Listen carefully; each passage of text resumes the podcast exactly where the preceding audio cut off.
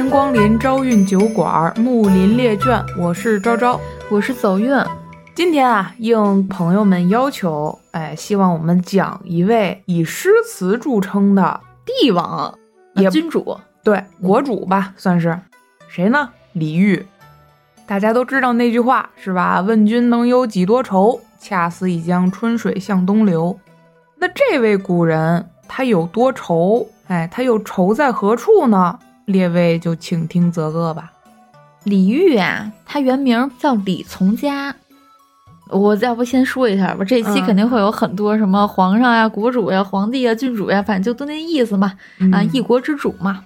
因为李煜他其实在即位之前，他爹李璟就已经放弃了皇帝的尊号了啊，已经俯首称臣了。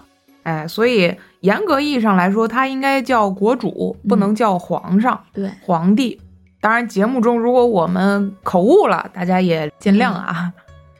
他呢是号中隐啊，大家一听这个中隐就特别不像一个国主的名儿，就特别像一个什么隐居山外的诗人呀、词人呀，像个文学家，对不对？嗯，他呢是生于金陵，很好的一个地方啊，就是南京，是南唐末代的郡主和诗人。李煜呢，我觉得啊，我总结一下呢，我觉得他是一个非常无奈之人。嗯，为什么是一个非常无奈之人呢？因为啊，他本身呀不想做国主，可是呢，这顶重冠呀却最终落到他头上了。他呢才华横溢，哎，如果当一个远离朝政的翩翩公子，那真是再好不过了啊。但是他却因为当了皇帝还才华横溢，哎，就导致呢他终日嘛舞文弄墨不理朝政，成了后世啊诟病的一个对象了。他呢虽然啊为人非常宽厚，善施于民。可是呀，在五代十国这个乱世当中，你作为君主，你善良就意味着什么呀？你的国家就会衰亡。嗯，而且你善良还代表什么呀？你是没有那个能力和气概去保住自己的国家的呀。所以说呀，他呢是有一颗赤子之心吧。可是呀，他这颗心却背负了一个最最沉重的东西，就是家国仇恨。所以说，我觉得他这个人呀，真的是一个挺无奈的人。嗯。咱按照惯例啊，就先来几首词带入一下氛围。那还是让昭给我们朗读一下《虞美人》：春花秋月何时了？往事知多少？小楼昨夜又东风，故国不堪回首月明中。雕栏玉砌应犹在，只是朱颜改。问君能有几多愁？恰似一江春水向东流。这首词大家是不是应该在中学的课本里面都学过呀？这首词特别朗朗上口，对，啊，简单但是又不失优美，你能很明白它的意思，想表达的东西，哎，就没有用那些特别沟沟坎坎的词，就是很能深入人心吧？这叫什么大道至简是吧？下一首你来吧，行，那我来吧。下一首啊，叫做《浪淘沙令》，帘外雨潺潺。春意阑珊，罗衾不耐五更寒。梦里不知身是客，一想贪欢。独自莫凭栏，无限江山。别时容易见时难。流水落花春去也，天上人间。大家应该对其中的一些词儿还是比较熟悉的，比如什么？梦里不知身是客呀，流水落花春去也呀，这些词儿应该咱们在中学的时候啊，大家可能都听过。天上人间啊，对，会所呀，啊，对，你拆了啊，拆了，拆了。我觉得李煜啊，他在这个词史上地位其实还是挺重要的，在南唐之时啊，没有什么人能与他的词相匹敌，即便是在宋词大盛的时候。我觉得他的词也能算得上是数一数二写的比较好的，算一流了。嗯，可是就是这么一位才华横溢的词人呀，就很无奈生在了帝王家。而你生在帝王家呢，也不是不行。但你呢，若当个闲公子也好呀。可是命运啊，又把他安排在了皇帝的宝座上，所以他这一生可以说是非常的无奈啊。那他这无奈的一生怎么样呢？哎，咱们就慢慢说起来。先说说历史背景吧。南唐啊，啊，反正要照我没有搞木林列卷之前，我以为南唐呢啊就是唐朝南边的一个地方，但后来南宋一样对对对，现在都明白了啊，南唐呢是首先它不属于唐朝，它是在唐朝灭亡之后的这么一个地方，前为北，后为南嘛。嗯，是属于五代十国当中的十国之一呀、那南唐呢，它最开始呀，定都金陵啊，也是一个非常好的地方。南京嘛，山清水秀的，盐水鸭也好吃，对，吃的也不错，小吃嘛，南京小吃一绝啊。可是这个南唐啊，只存在了三十九年，哎，就灭绝了，灭亡了，就灭亡了。灭绝了。南唐嘛，一共三世，第二世就是李煜他爹，第三世呢就是李煜自己了。其实南唐呀，刚开国的时候经济就还行了，不算特差，而且那会儿呢文化还很繁荣，所以南唐刚开国的时候吧，其实这个人民的生活还是挺蒸蒸日上的。他的父亲呀，李璟刚刚继位的时候，那会儿呢国家存银很充足，文化也鼎盛，所以说在李煜的儿时呀，是生活在一个什么环境里呢？就是安乐富足。每天呢，就过着锦衣玉食、赋诗填词的这么一个非常悠闲的生活，所以他儿时啊，乃至于他可能青年十几岁的时候，都是觉得，哎呀，这个世界呀，一片大好时光啊。所以啊，李煜他早期的词作就一般都是描写什么非常奢靡的宫廷生活呀，还有包括一些什么风花雪月的儿女情长啊。可以从他早期的诗词里面能看出，他的生活还真的是挺悠闲自得的。让我们红尘作伴，活得潇潇洒洒。对，是那么个意思。嗯，哎，你有没有听过李煜的一个绯闻？什么呀？就是他和他七妹的故事。没有。就是这样，我给你念一首诗，你肯定知道。哦，这首词吧，叫《菩萨蛮》。花明月暗笼轻雾，今宵好向廊边去。华袜不相接，手提金缕鞋。画堂南畔见，一向为人颤。奴为出来难，教郎太易怜。这首词是大概什么意思呢？啊，我先给大家讲一下啊。这是一首呢，就是描绘男女私会的一首小词。嗯、那讲的是他和谁私会呢？他和他妻子的妹妹私会。哦呦，嗯，从他那个华袜不相接，手提金缕鞋就能听出来。对，因为古代嘛，像脚部是一个很隐私而敏感的部位，都滑袜了，一定听着像首艳词。对，其实有点艳啊，给大家就用白话讲一讲啊。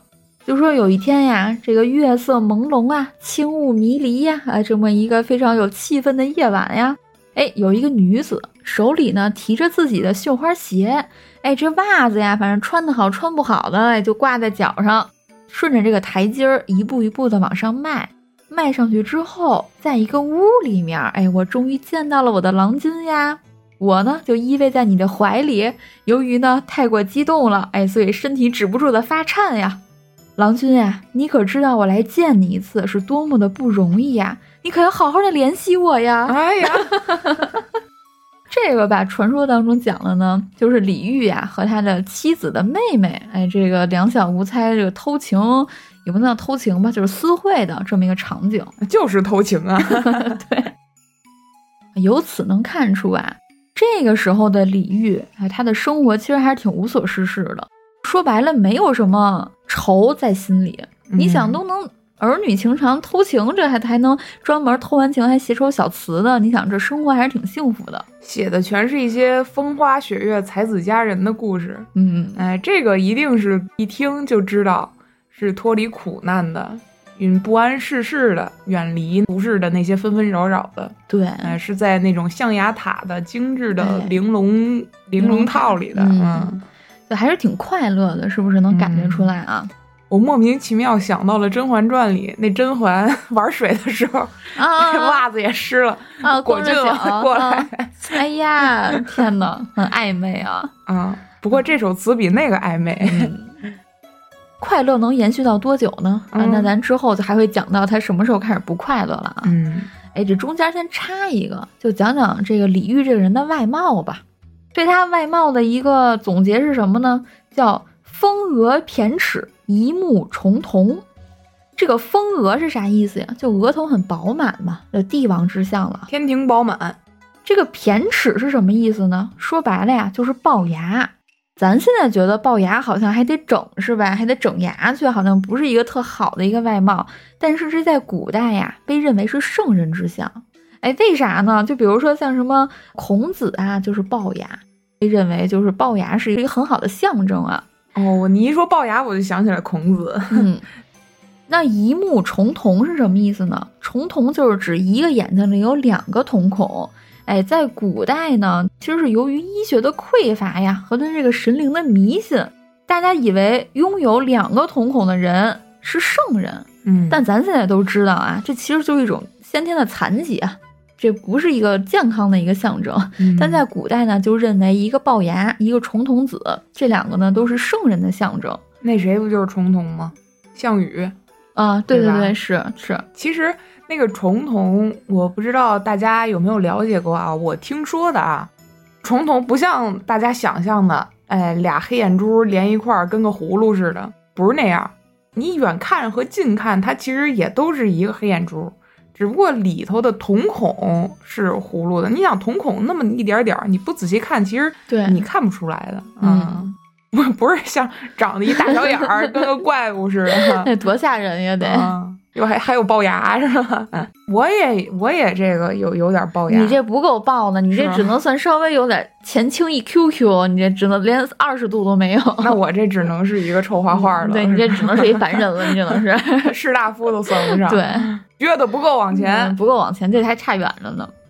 就是因为有这样的外貌啊，生在帝王家，你想想，你其他几个兄弟会不会忌惮你啊？因为那会儿很迷信嘛，谁都说不好。咱现在觉得啊，他就一龅牙一重瞳子，怎么就能把皇位传给你？咱现在觉得好像跟说说笑话似的，但当时真不一定。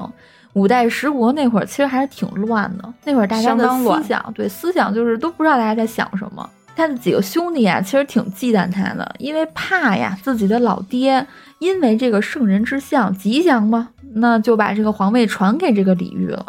你说那时候要有牙套，咱现在牙套都往里勒，那时候牙套都往外 撅，弄两根棍儿，拦弄弄着那个门牙往外撅，弄两根棍儿从那个上膛给钉个钉子往外，往外顶着你那俩门牙是吧？行，这也是当时一种整牙的风气了。如果要有的话，什么时候整成跟那挖掘机似的，到时候你就成了。就当时呀，太子呀，包括那些兄弟呀，对李煜非常忌惮呀。但是只有李煜心里知道啊，我可不想当这皇上，不想当这个一国之主，我就想好好写我的词儿，过我的安安静静的日子，我不想参与那些朝政大事。是啊，重瞳和龅牙没一样是我自己能选的。对，所以，他呢为了避祸，哎，不问政事啊，还自号叫中隐，中风隐者。看我这个字号嘛，我就是远离朝政，我就踏踏实实做我的文学家，我不想参与这些事儿。不过他这些字号和他这大背头还挺配的哈。对，哎，你要这么想的话，李煜应该外貌在咱们现在人审美来看，应该算是其貌不扬了吧？哎，但你发没发现，好多那种皇帝、帝王的画像真的是那样的，是，就是脑门特大。我其实一直纳闷儿啊，你说原来古代那些妃子那个基因都应该挺漂亮的吧？那些妃子怎么不能给她改造改造呢？都随爹了是吧？感觉没一个长得俊的。对，那可能不应该是没一个，就长得俊的少。哎，我知道为什么了啊！你想想啊，肯定生好多个皇子呀。啊，我估计那漂亮的吧，可能打不过那丑的。哦，这漂亮的没有帝王之相。对对对，就得这个重瞳、大背头、龅牙的这个帝王之相是吧？选这种人当皇上了，所以这基因就一代一代的筛选呀。你想这背头基因、龅牙基因得多强盛啊，一代一代的。像那修八尺有余的就不行，对，就不行。接下来呀，你说说李煜的爱情故事。咱刚才不是讲了讲他那个风花雪月的偷情之事吗？咱就讲讲他他的这一辈子爱情是怎么着的，还是挺抱得美人归的。啊因为呀，他有两位皇后，一个呢叫大周后，一个呢叫小周后。而且呢，大小周后，你知道你猜叫什么名字吗？你听说过一个成语叫“娥皇女英”吗？嗯，大周后叫娥皇，小周后叫女英。哦，哦，你知道这块娥皇女英，我想到一个什么场景吗？嗯，就又是《还珠格格》。《还珠格格》呀，尔康嘛，不是跟紫薇好吗？但你听说有一晴儿吧？嗯晴格格，嗯晴格格呢，在紫薇没有大家生命里出现之前，其实晴格格也是一个非常优秀的女子啦。太后呀、皇上呀都觉得，哎，晴格格应该是跟尔康是一对儿的。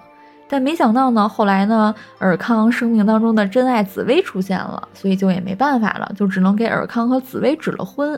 但是呢，其中应该是第二部的后半截儿，当时老佛爷就提出一个想法，说要让尔康效仿娥皇女英，就是让让尔康把晴格格也娶了啊！就当时那时候还演了好几集呢。直接给包圆了啊，揽二乔了，这是。对，十八岁的李煜呀，当年呢迎娶了周宗的长女为妻，也就是大周后了，小名啊就叫娥皇。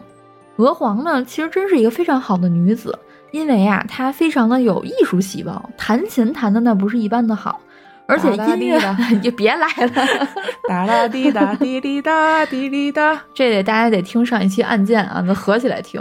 滴滴滴哒 哒滴滴哒哒行，哒哒哒。别别别！啊，确实啊，娥皇的音乐细胞和朝一样丰富啊嗯，经常呀，就是李煜作词呀，娥皇作曲呀，这两个人配合的呀是天衣无缝，两小无猜，好不快活呀。《霓裳羽衣曲》大家都听过吧？没有。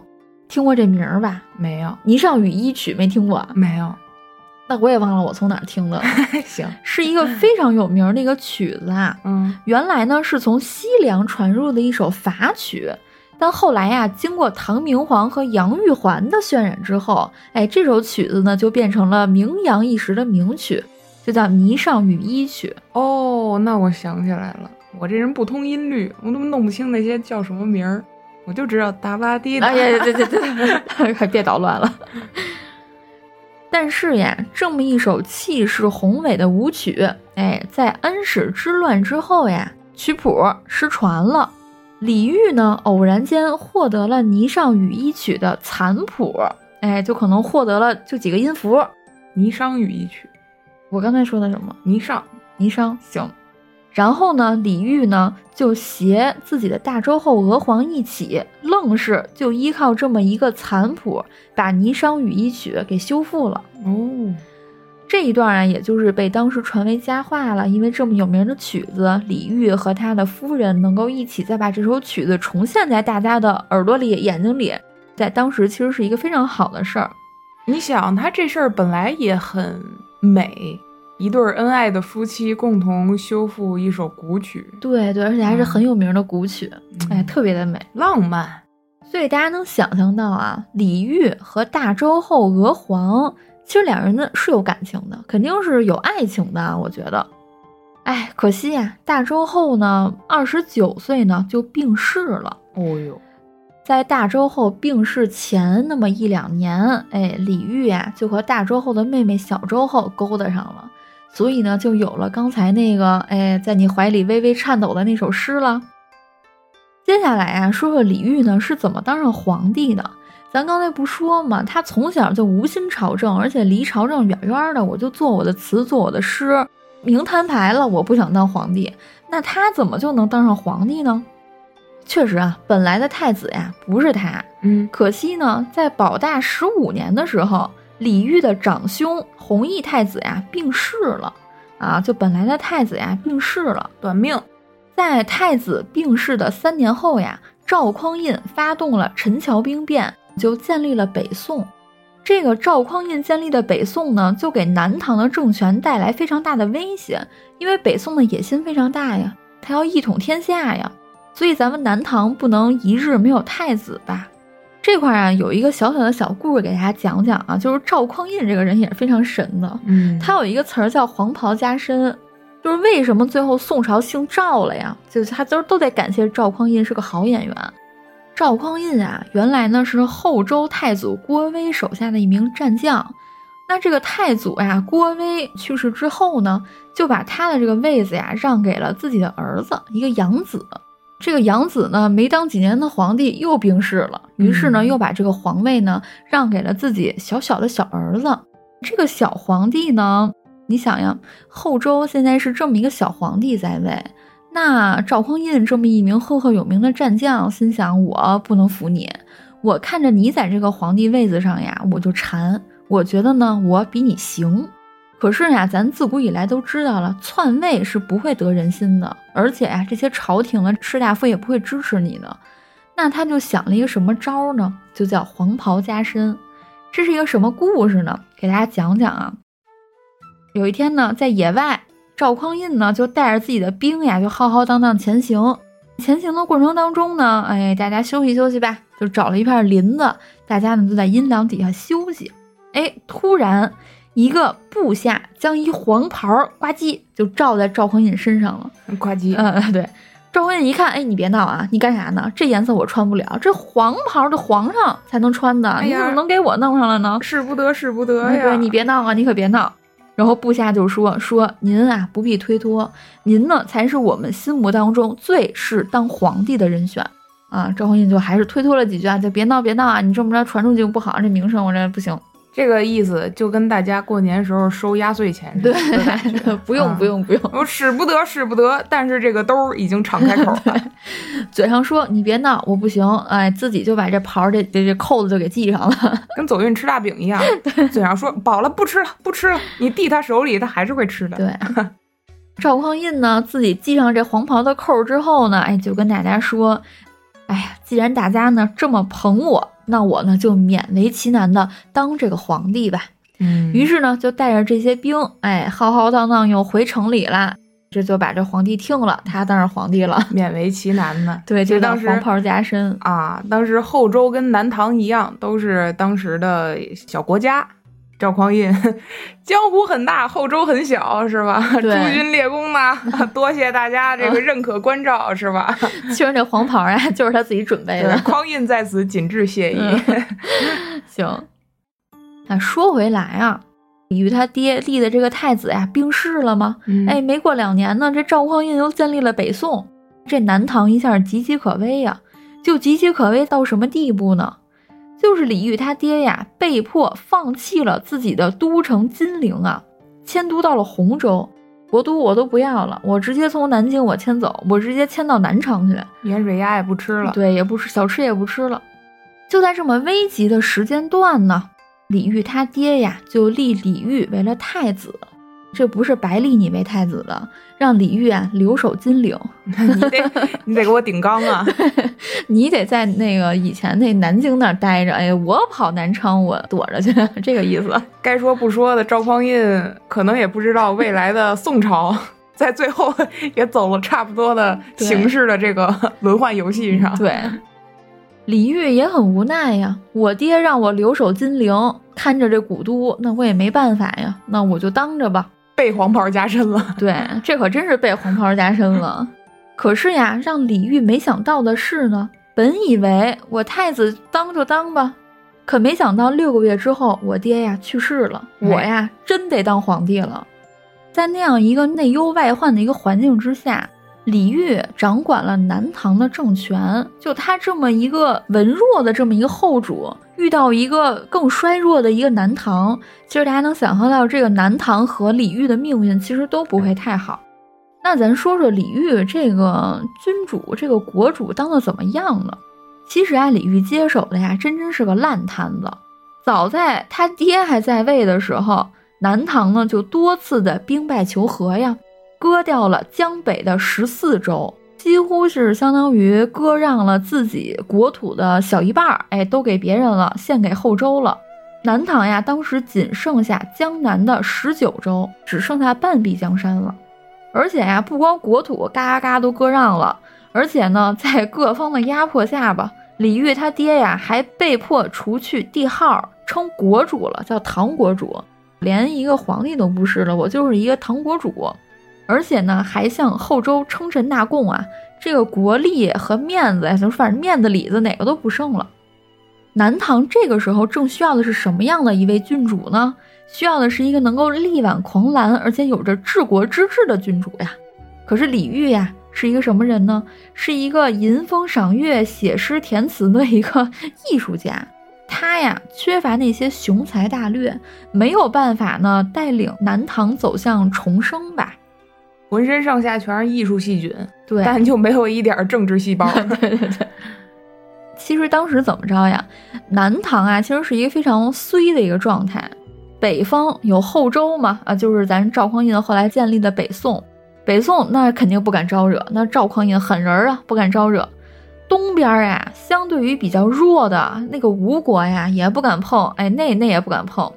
总之呀，就是各方都很怂，不敢招别人，还害怕别人欺负我的那么一个场景。据说呀，李煜呢对军事不感兴趣到什么地步呢？当时有大臣提出呀，说那个皇上呀，啊，那个国君呀，咱呢要收复失地呀。咱一共三十多个城，割让割让割让，就剩十九个了。咱能收啊，就收点回来，都是咱自家的百姓嘛。脸都不要了，你看，脸都不要了。李煜怎么说呀？啊啊，要主动打仗呀？那不必了吧？那那那别了吧？那就不愿意去主动去收复那些遗失的城池。其实他这个时候如果主动收，他也收不回来，他没有那个 实力啊。嗯。李煜当时一心所愿是什么呀？想求天下太平，得过且过。我觉得这个就是他的一个心中的一个愿景了。因为天下太平呢，他就可以继续吟诗填词，过他的安稳日子呀。那咱说说一些具体的啊，就是李煜他在位期间，他有没有干过什么好事儿或者不好的事儿呢？咱一开始的时候说了，说李煜他其实是一个非常宽厚的人。李煜的继位初期呀。减免税收，免除徭役，百姓那会儿呀就能够安心的劳作，不用担心，哎，我种十亩田，恨不得有九点九九亩都得上交国家了，也不用担心呢，我每天好不容易能吃上口饭，还得掰出一口饭来去交那个税收。所以他的很多政策呢，让百姓其实是日子过得很安稳的。另外呀，当时李煜呢还致力于什么呀？要消除这个皇室间的这种内部矛盾。其实我感觉呀，他这招吧，他以为消除了，可是其实呢，却是激化了矛盾。他是怎么做的呢？其实就当老好人了，封朱棣为王，呃，不是那个朱棣啊，就是诸位弟弟们，是甭管是以前的功臣呀，还是自己的亲戚呀，哎，全都封王。而且呀，还特别善待这个老臣旧勋，比如给我爹打过仗的啊一些功臣呀，哎，我都重新给你一些特别好的礼遇。其实这样呢，反而呀是，我觉得应该是减少了这个中央集权吧，因为大家各自有各自的领域了，一看哇，你这皇帝这么好说话呢，我反而呢就不听你的了。嗯，唐朝怎么亡的呀？藩镇割据不就这么回事儿吗？另外一个呀，李煜呢，他是一个非常信奉佛教的人，信奉佛教呢这件事儿让他成为一个宽宏的人。正是因为这份宽宏，反而加速了南唐的灭亡。比如他当时干什么呀？花了很多很多钱招募僧人。退朝之后呢，他就和小周后换上僧人的衣服，诵读经书。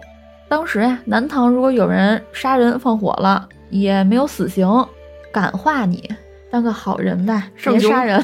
圣雄甘地转世 是吧？对对对，所以当时国家的刑罚也都没有很重，只要你没干特别伤天害理的事儿呢，就李煜说了，哎，咱们都以感化为主。你就看那些死刑犯，一人拿一木鱼儿跟那儿，这上面就功德加一，功德加一，功德加一，对。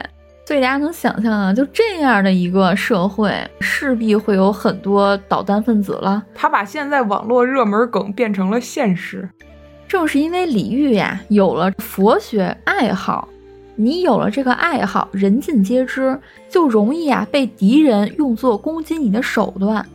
就比如说呀，当时北宋政府赵老兄探知到了这一情况，我就指使一名机巧善变的僧人。派到你这儿，假装呢跟你亲近，跟你讨论一些佛法呀、经文呀，哎，让你非常哎依赖这个僧人当奸细。李煜啊，当时呢对大宋派来的这位僧人，那简直就是被他哎迷得神魂颠倒的，认为呀这个僧人呢是真佛转世呀，从此呢就更加痴心念佛了。一方面呀，就是使李煜呀更无心朝政了。本来就不怎么喜欢朝政，这我身边多了一个这么好的僧人，我成天真佛下凡了，这就更不关心朝政了。谁知真佛竟是赵匡胤。对，另一方面呀，是因为李煜呀太信佛了，就导致佛教势力呢在南唐拥有很多特殊的待遇，比如说什么呀，寺院的农田，哎，可以不用缴税，而且僧人呢也不用服役，就导致很多呀不堪重负的平民纷纷削发出家了。那你不是僧人，既不用交钱，也不用服役吗？那我干脆就削发出家吧，我就举国上下。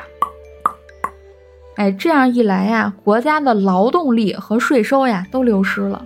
而且呀，李煜信佛呀，他不光弄这些东西，他还干嘛呀？还建那些寺庙呀，筑塔呀，就让本来就没多少钱的南唐，哎，雪上加霜，更没钱了。尽管后来呀，李煜呢后知后觉，哎，就觉得我的妈耶，国库空虚了，那怎么办呀？那我要不向那些寺院征点税吧？但即便是他后知后觉，开始向寺院征税了，但是也没有办法弥补之前那么多年的亏空了。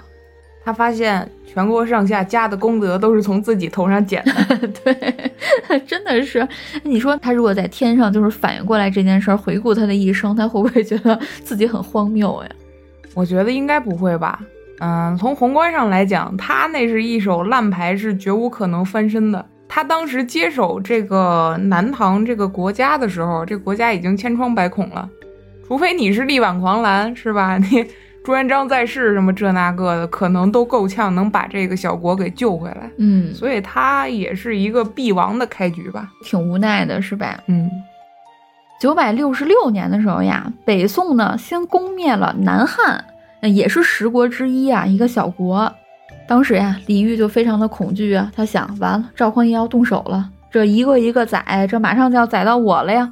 于是呢，他就赶紧上书给宋太祖赵匡胤，表达自己就是非常虔诚的心啊，我五体投地了都，我要向你俯首称臣，我是绝对不会哎违背您的意思的，还上了很多的贡，献了很多的宝物，并且你猜怎么着，又主动降权，唐国主都不是了。你知道改成什么了吗？叫江南国主，啊，就唐这个字儿都没有了。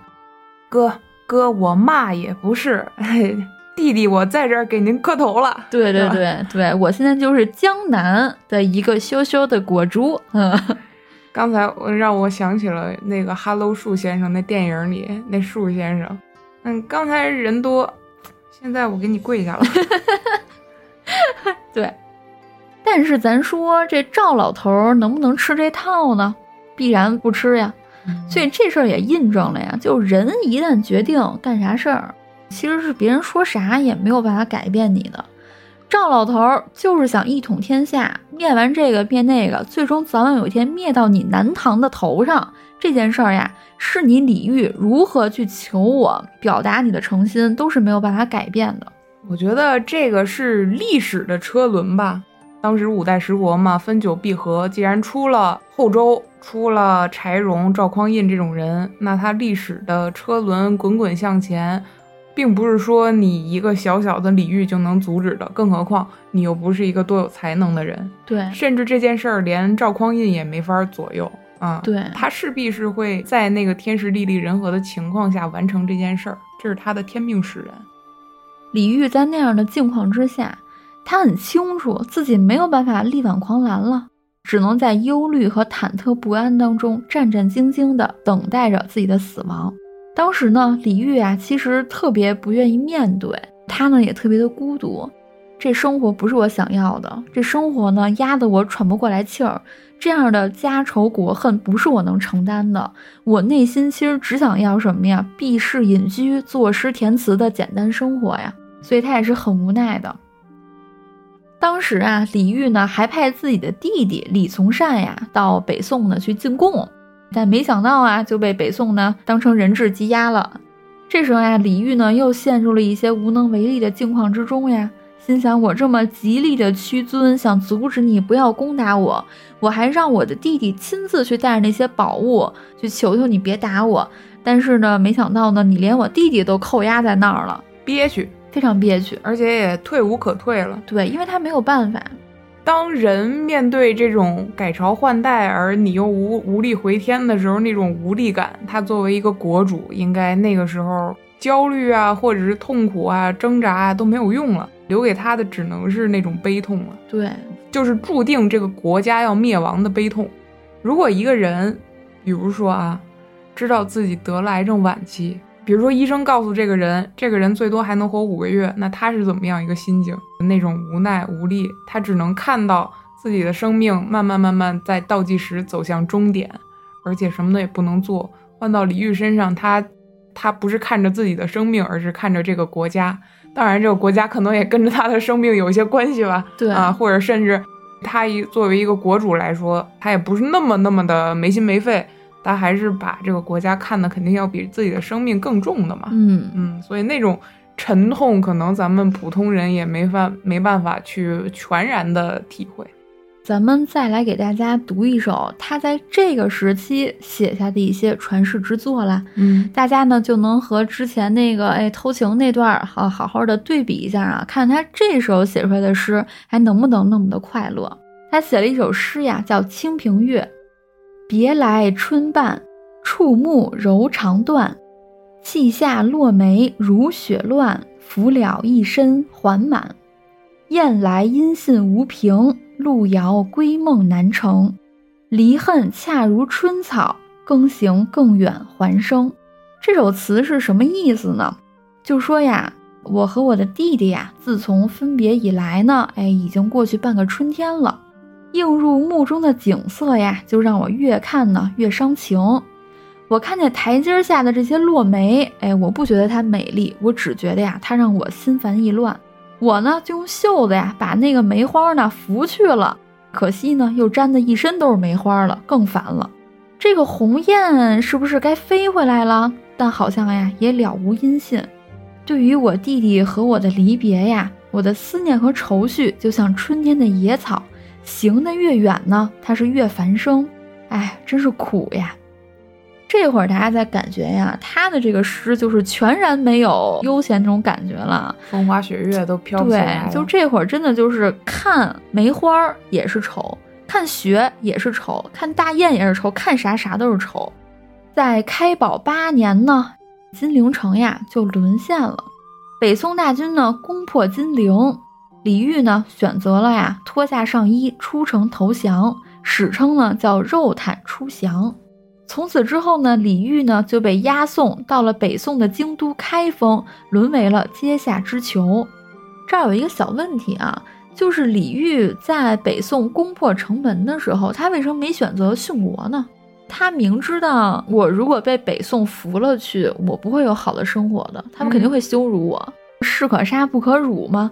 那如果曾经的天下，哎，不再是自己的了。曾经的百姓也不再是你的子民了，而且存活下来，说实话，对方也不会给我太好的下场。那我为什么不自杀呢？我为什么还要降了你，成为你的俘虏呢？俘虏，俘虏，俘虏，蘸蘸点馒头吃。其实对于李煜这块啊，说法有很多种。我在这儿呢，想给大家讲一个我更愿意相信的吧。就说呀，李煜呢，在金陵城将破之时。受到了宋军呀屠城的威胁，李煜，你出不出来？你活着出来，你的百姓我不杀；你要是不出来，你要是自杀，你这城我都给你屠了。李煜呢是为了保护这些子民，保护城中百姓的性命，所以呢放弃了自杀，甘愿呀以自身的屈辱来换取这城百姓的生啊。嗯，我更愿意相信是这种啊，当然还有很多种说法。而且你想啊，在这种政治斗争下。而且人那么混乱的一个时代中，咱们控制不了他的一些想法。对于胜利者来说，他要宣扬他胜利的姿态，他势必需要用到这个投降的人，哪怕是撒撒法子解解气，对吧？他一定是不希望得到一句没有办法反应反馈自己这些施加的这些暴行也好啊，羞辱也好啊，没有办法反馈自己这些情绪的一个尸体。嗯嗯，所以他不许他自杀嘛。嗯。所以这是我还比较愿意相信的一点啊，就是李煜呢是为了城中百姓的生命，所以我就是自己走出来，脱了上衣走出来，我成为你的俘虏，嗯，俘虏啊，行，成为你的酱豆腐。从此之后呀，李煜呢就来到了北宋的开封，成为囚徒了。那么从国主啊沦为一个囚徒，那他的生活是怎么样的呢？咱在这儿呀，再给大家念一首他的诗词啊，《相见欢》。无言独上西楼，月如钩。寂寞梧桐深院锁清秋。剪不断，理还乱，是离愁。别是一番滋味在心头。这首词大家应该也是上学的时候都学过啊。这首《相见欢》呢，就是他在开封，哎，在汴京的时候写了这么一首词。在南唐还在的时候，他那会儿我觉得还有一些幻想吧，对南唐的未来和他自己的未来，他可能还抱有那么一丝丝的希望。可是现在是什么呀？就幻想破灭了，结局直接白给你了，你成了人家的俘虏了，就是人家说啥是啥了。而且说当时呀，他在汴京的生活其实也不好过。受到了北宋朝廷的很多侮辱和虐待呀，包括他特别心爱的这个小周后，哎，当时也被人各种的欺凌，但他只能看着无能为力。就是传说啊，不知道是不是真的，就说自己心爱的这个小周后被这个北宋的人，哎，就是这个侵犯，而且呢，还把这个侵犯的画面呀画下来了，给这个李煜看，内心非常非常痛苦和煎熬吧。据说小周后经常被赵匡胤招进宫嘛，对，招进去以后三五天不回来，画画去，画完这些春宫图什么的还给李煜看，那李煜简直想死的心都有了。那当然，小周后回来还埋怨李煜啊，王八蛋，窝囊废是吧？你让我承受这种侮辱，嗯啊，因为古人嘛，毕竟还是把气节和尊严看得比命要重的，可以说这种就是一种精神折磨。那李煜在汴京委曲求全了多久呢？又苟活了三年。三年之后呀，赵匡胤认为你李煜呀，还是有思故国之心，你还是有光复你南唐的心啊，你都不臣服于我，那我还留着你干啥呀？于是呢，就赐他了一杯毒药。哎呀，您呀，就死去就完了，就把李煜啊毒死了。当时呀，正是宋开宝八年，距离南唐破国整整三年。李煜死时呢，仅仅就四十一岁了。我觉得呀，李煜这个人呀，其实他并不是一个一事无成的人。咱们可以这么理解，就比如说一个天生内向的人，你非得让他去做公关，你非得让他去干外联的活儿，你说他是不想干好吗？我觉得他是有他的无奈之处的。那就比如说一个特别活泼外放的人，你非得让他去当会计，非得让他每天面对一些特别枯燥的东西。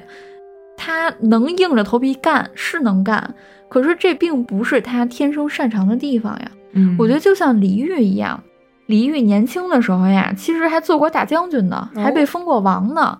大家能感觉到吗？他努力过，他不是说就是你让我干这个我就偏不干。他努力过，可是他最后发现我不适合干这些，我还是适合做我的曲，填我的词。你要说他窝囊呢，也确实窝囊。那你想，如果李煜生在一个普通人家呢，那他窝囊又有什么关系呢？他完全可以窝窝囊囊的当他的词人嘛，不会对他的人生或者对他的家庭产生太大的影响。而且我觉得，如果不是生逢乱世啊，如果是在比如说唐朝非常鼎盛的时候，他当时出生在一个什么帝王之家，我觉得他也完全可以当一个非常悠闲的王啊。悠闲的公子呀，闲散王爷，对呀，那多好呀！真的就是命运就是这样，嗯。而且我觉得他真的是想尽力做好了，或者心里还是有点自知之明，或者说心里还是有点家国情怀的，不然他也不可能在经历了这些之后写那么伤感的诗词嘛。他如果真跟阿斗安乐宫似的，对吧？此间乐我不私属，我有一安乐窝就得了。那他势必写不出来这么真切的这种悲情，嗯，在他的诗词里。对，他虽然无能，虽然没有什么帝王的大气魄，可是呀，他蔫不唧的心里吧，还是思念自己的故国，不会说那么臣服于北宋的。我觉得李煜这个人就是苦难造就出了他的诗词，置之死地而后生嘛。他承受了巨大的悲痛，像咱们刚才说的亡国奴，对吧？沦为亡国奴，所以他人生和他的生命都有了一个边缘的状态的体验，而这是他之前的几十年人生里边从未体验过的。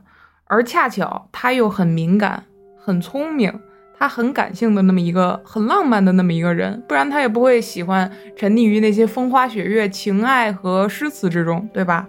既然他敏感聪明，那他的痛苦势必是会很深刻的。有的时候我们会发现，这些苦难和悲剧，甚至一些经历的一些荒诞的事情，会让一些有才华的人真正激发他们，淋漓尽致地展示出他们所有的才华。我觉得李煜就是给我这样一种感觉。如果他的一生是一个很一成不变的一生，比如说他就生在一个非常优渥的家庭里，哎，一直从出生到死亡，那我觉得他不会有这么丰富的情感吧。那可能他这一辈子的诗，那可能都是风花雪月，就没有我们如今看到的这些这么丰富情感的诗词了。王国维在《人间词话》里评价李煜嘛，就说他在亡国当了亡国奴之后，才眼界始大，感慨遂深，遂变灵公之词而为士大夫之词。我觉得很精准，从一个每天描写情爱、风花雪月的状态。变成了真正的另一个高度上的一个灵魂，对吧？因为还是那句话，有的时候我们往往去经历了极度的痛苦，呃，深沉的这些苦难的时候，我们才会产生出一种人性的这种悲剧的内核的东西。这种东西是很容易让我们共情的，这也是他为什么他的诗词流传至今的这个原因嘛。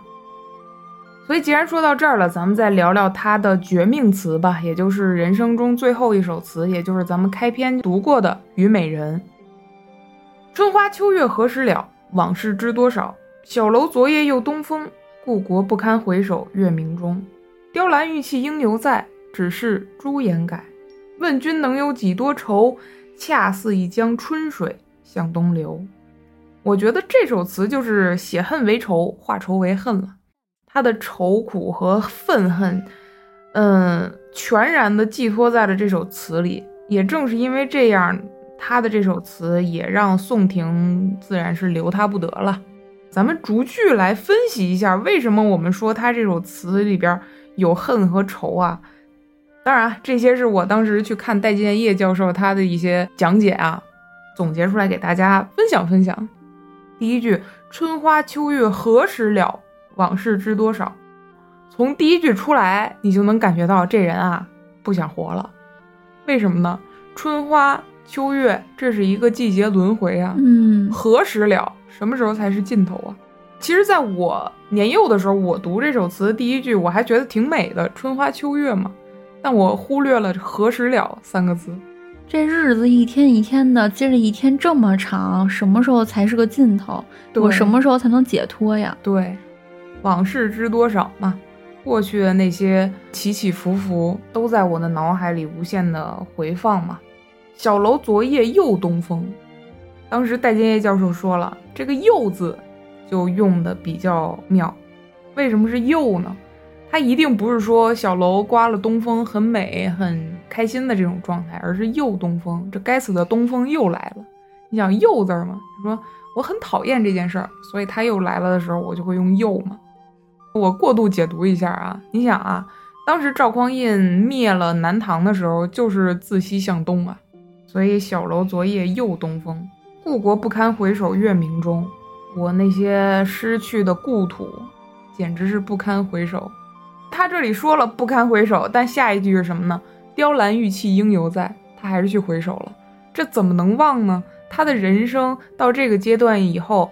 他已经全然都是那些不堪回首的往事了。他想不去想，但是他做不到，是个人都做不到，只能在想那些雕栏玉砌。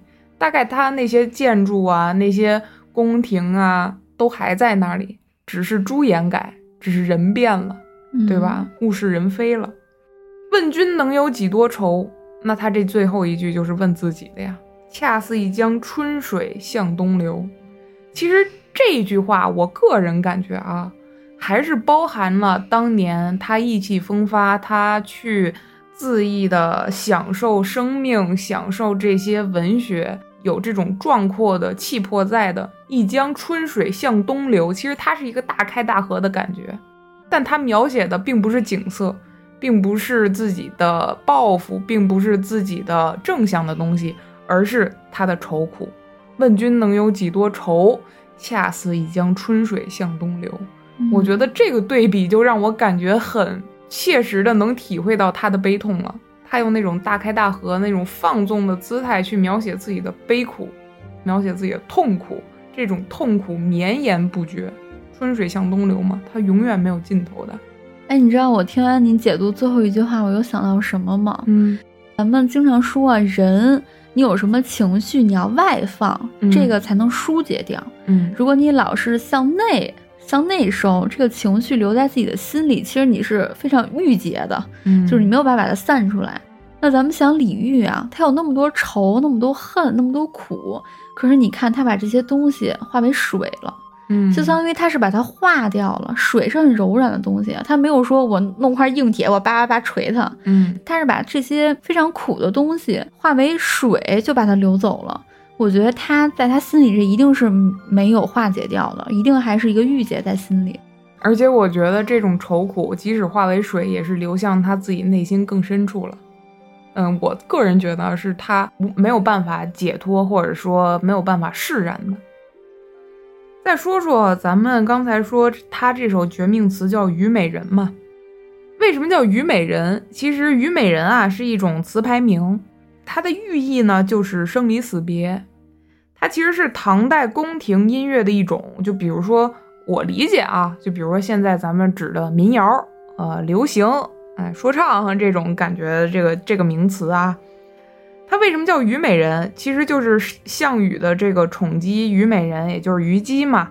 死后地下开出了一朵花儿，由此就得名虞美人。哦，啊，那最后咱们再来说说啊，之前其实我们在读史的时候，或者说大家平常印象中，我们对亡国之君是有一种痛恨的，对吧？有一种唾弃的感觉在的。那为什么后人会如此的同情李煜这个人呢？他也是亡国军，对吧？为什么？这个为什么呀？因为我就很同情他，对吧？不自觉的同情他。首先啊，从政治上面来讲，他拿的是一手无力回天的烂牌。南唐啊，在当时的时势来看，是百分之九十九点九是会灭亡的，会被收购的。对，亡国那是理所当然的事儿。而且他也没有在他统治的期间内有什么骚操作。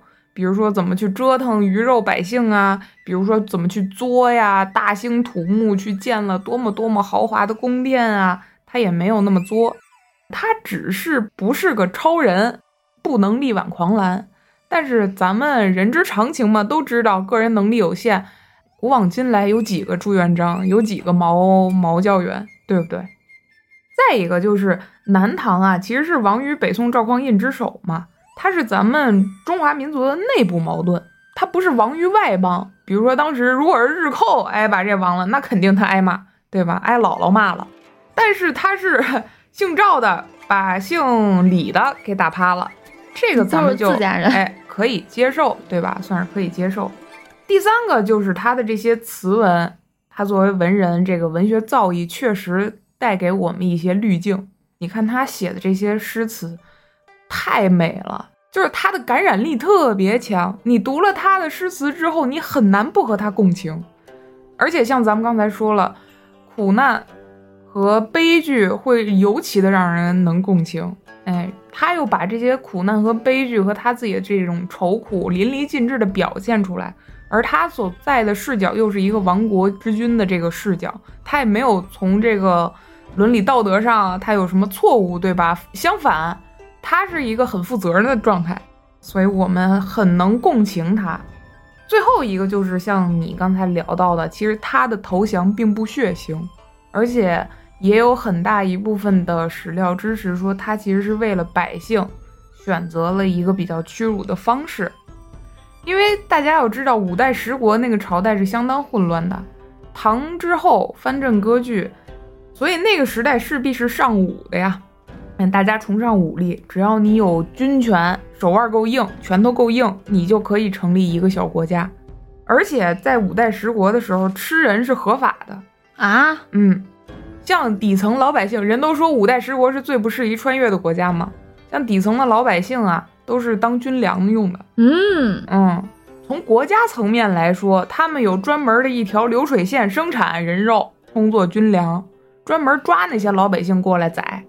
再一个就是那些战俘，你像当时有打仗，人根本就不带口粮，打仗完了以后，把那些打死的这个俘虏也好，自己这边老百姓也好，带着过去，哎，饿了就吃，宰人吃，嗯啊，这是合法的，国家都把这个当成一个正儿八经的营生在干。你想想那个时时代有多么的混乱和黑暗吧。所以说那个时代里边，两三年换个皇帝，五十年的换换一个朝代，也不是什么新鲜事儿。所以像是南唐被后周或者被北宋灭了，对老百姓来说哈、也不是多新鲜的事儿。再一个就是，相比于那些吃人啊、特别残暴的那些国主来说啊，其实李煜他为人已经够好的了，在当时算是一个很宽仁、很宽厚的一个国主了。而且他的行为投降，他不血洗城池，不会让这个赵匡胤屠城。对于百姓来说，百姓没有受那么多的苦，所以自然他的评价也不会太差。嗯啊，综上所述，所以李煜他是一个值得被后人同情的一个国主，他也没有落到落下什么骂名嘛。相反，他的诗文还流芳千古了，对吧？最后一点，咱们再来聊一聊，就是他的文学成就有多高了。很简单，就是两个层面，一个是在呃国君层面，也就是皇上层面来说，他是里边儿写词写的最好的 啊。虽然说文无第一，武无第二啊，但是我查到的都说公认的李煜就是挑头钩的大拇哥。再一个就是，如果把他的这个国主、国君的这个身份去掉的话，就是他不是在一把手里比哎，，文人中，那他也算是第一流的。所以说，他这个人确实是有才华的。在读这个人的时候，读李煜这个人的时候，我就想到了一个点，就是有的时候我们怎么去看待苦难。他面临的苦难，我们还是那句话，我们没法全然体会。但是有的时候我们在生活中也会遇到一些困难，一些我们没有办法避免的命运使然的，我们无法选择的，必须面对的一些悲剧，或者是甚至是让我们觉得有些荒诞的一些事情。我们怎么去面对这些事情？有的时候，它确实能给我们激发更多的这种对于生活和生命的感受。你有这种感觉吗？有，大部分时候咱们是没有办法把这个东西化解掉的，就是你嗯没法不面对，因为你不面对，就没人给你顶这个篓子，你肯定得自己去面对。既然肯定是要我自己去面对，因为是我自己的人生嘛，我不面对谁面对，也不能让别人替我活呀。你就会觉得那面对就面对呗，就有一种有一种破罐破摔的感觉了。既然如何也化解不了，也逃不掉，那我不如我就就一关一关的过呗。那人生呢，总会有一关一关去斩将的这个过程。假如李煜吧，他一生如果是那种平平淡淡的，啊、安乐享乐过一生的，我相信他也不会有那么精彩的故事呗。所以我觉得大家还是不要害怕去面对这些苦难吧。说一句特别鸡汤的话，就好像人生真的就像游戏闯关一样。虽然咱听起来好像我的妈，我这说非主流的话呢，但你会发现好像生活就是这样的。随着年龄的增长，大家还是要去学会承担一些东西，先从小小的开始承担起，然后慢慢的呢，你就会发现啊，你真的是一个大人了。有很多嗯东西呢，你也是可以承担得了的，没有像你想象的那么的难吧。你想李煜这样一个这么一个文弱的书生了，都算是一个文人了、艺术家了，都让他去扛国家一把手的大旗了。你想他多难？嗯，他都没说我半途而废吧？他没说我爹让我驻守金陵，让我当太子，然后我说爹我不干啊，你这个让给外姓的人吧。他没这样吧？李煜给我们做了一个榜样嘛，就硬着头皮上，哎，上了再说。我的角度里看啊，有的苦难其实我我可能是一个比较悲观的人啊，我觉得我可能跨不过去了，我可能就交代在这儿了，就像李煜一样，在我看来，可能我就是交代在这个事事情上面了。哎，可是你看李煜这道难关也跨了就跨了十几年了，也是啊，而且他最后你说他算不算跨过去了呢？在我们去经历那些痛苦、经历那些苦难的时候，我们的感受是深刻的。我们会发现，我们跳脱出了以往简单的层面，到达了一个更多的感受的一个层面里，不管是你的生命也好，你对生活的感受也好，你接触到了好像更丰富情感的一个世界。即便这个方式是通过品味苦难，但你的体会是真切的。你有更复杂的情感，你拥有了更厚的一本生命之书吧？这种感觉，对，即便是你跨不过这片苦难，跨不过这片沼泽，你走不出去了。但是我觉得我不后悔，我经历了这些，因为这些感受还是那句话，这些感受是真切的。我一撇一捺是个人，哎，顶天立地活在这个人世间，我体味到了这些东西，我的生命。也就是时间它是有限的，但我体味到的东西更多了。那这对于我来说，可能在某种程度上来说，也是一种释然或者欣慰吧。我觉得说的有道理，这就让我联想到什么呀？嗯，大家生活上啊，我建议可以不用买那么多的东西，或者不用买那么贵的东西。哦，你怎么 突然拐到了这上面？因为我想是什么呀？我们有限的金钱应该拿它去制造一些回忆，嗯，因为当我们真正很多年之后逝去的时候，其实真的是那些东西咱们是带不走的，而且好多东西，说实话，你你过五十年也过时了。我觉得大家可以去多花一点钱去创造一些回忆，我觉得那些回忆和经历是你真正能留在你脑子里，是你生而为人这一辈子真的真正能带走的。我觉得，嗯，如果大家现在目前正处于巨大的悲痛之中的话，不管是经历了什么事儿、什么情感也好，如果是这个状态的话，大家可以换一个角度去想，可能这个此时此刻处于我们人生的边缘，处于我们生命的边缘状态，但不要害怕，因为既然我们到达了边缘状态，就说明我们生命的这个圆被我们扩大了。嗯，我们的感受更加复杂，我们的世界被拓宽了。这件事儿无关于好坏，只是仰观宇宙之大嘛。我们如此渺小，即使渺小如我们，也可以感受到这一份真切的、复杂的人生的体味，这就已经挺幸运的了。哎，你刚才说那个画圆，那个我特别感动，就好像大家在每经历着苦难的时候，其实都是在努力的往外画那个圆，嗯，就可能你每往外多画一毫米，就都其实都特别的艰难。想，如果你是，比如你在天上看芸芸众生，每个人都抱着一小铅笔头，努力的往外呃努那个圆，你会不会觉得就是，哎，这个世界上的人还真的是挺努力的，嗯，那个画面其实还是挺逗的，对呀。哀吾生之须臾，现长江之无穷嘛。即便我们生之须臾，但在这须臾的一刻之内，我们感受到了这么多，确实会让我觉得挺欣慰的。嗯，所以大家如果在这个过程中的话，那首先要加油，其次我们不宣扬苦难，但如果是避无可避的状态的话，我觉得大部分我经历的苦难，基本上都是我们没得选的。啊，避无可避的状态下，可能适当的抽离出来这个状态，去想更宏观的这样的想法的话，可能对你的情绪也是一种慰藉吧。嗯，不过还是希望大家要加油。哎，我为什么这么说？我为什么有这种感受？因为李玉他的状态给我这样的感觉，也是出于上期节目。哎，咱们聊的时候，咱们停更的原因嘛，有其实有几位朋友是跟我说过，他目前也处于说。像我前一阵子一样，其实不太好的一个状态，所以我希望李煜这个人可以告诉大家是什么呢？通过他的诗文的变化，通过他我们现在的人去观看他的那一生的时候，我想告诉大家，再加加油。其实我们承受的痛苦，在某些层面，在某个须臾的一刻回味过去的时候，其实也是一种幸运吧。嗯。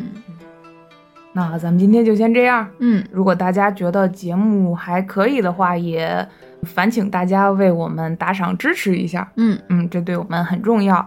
嗯，那咱们还是点赞、订阅、加关注。招运老粉儿，你最酷！谢谢光临招运酒馆，我们下次见，拜拜。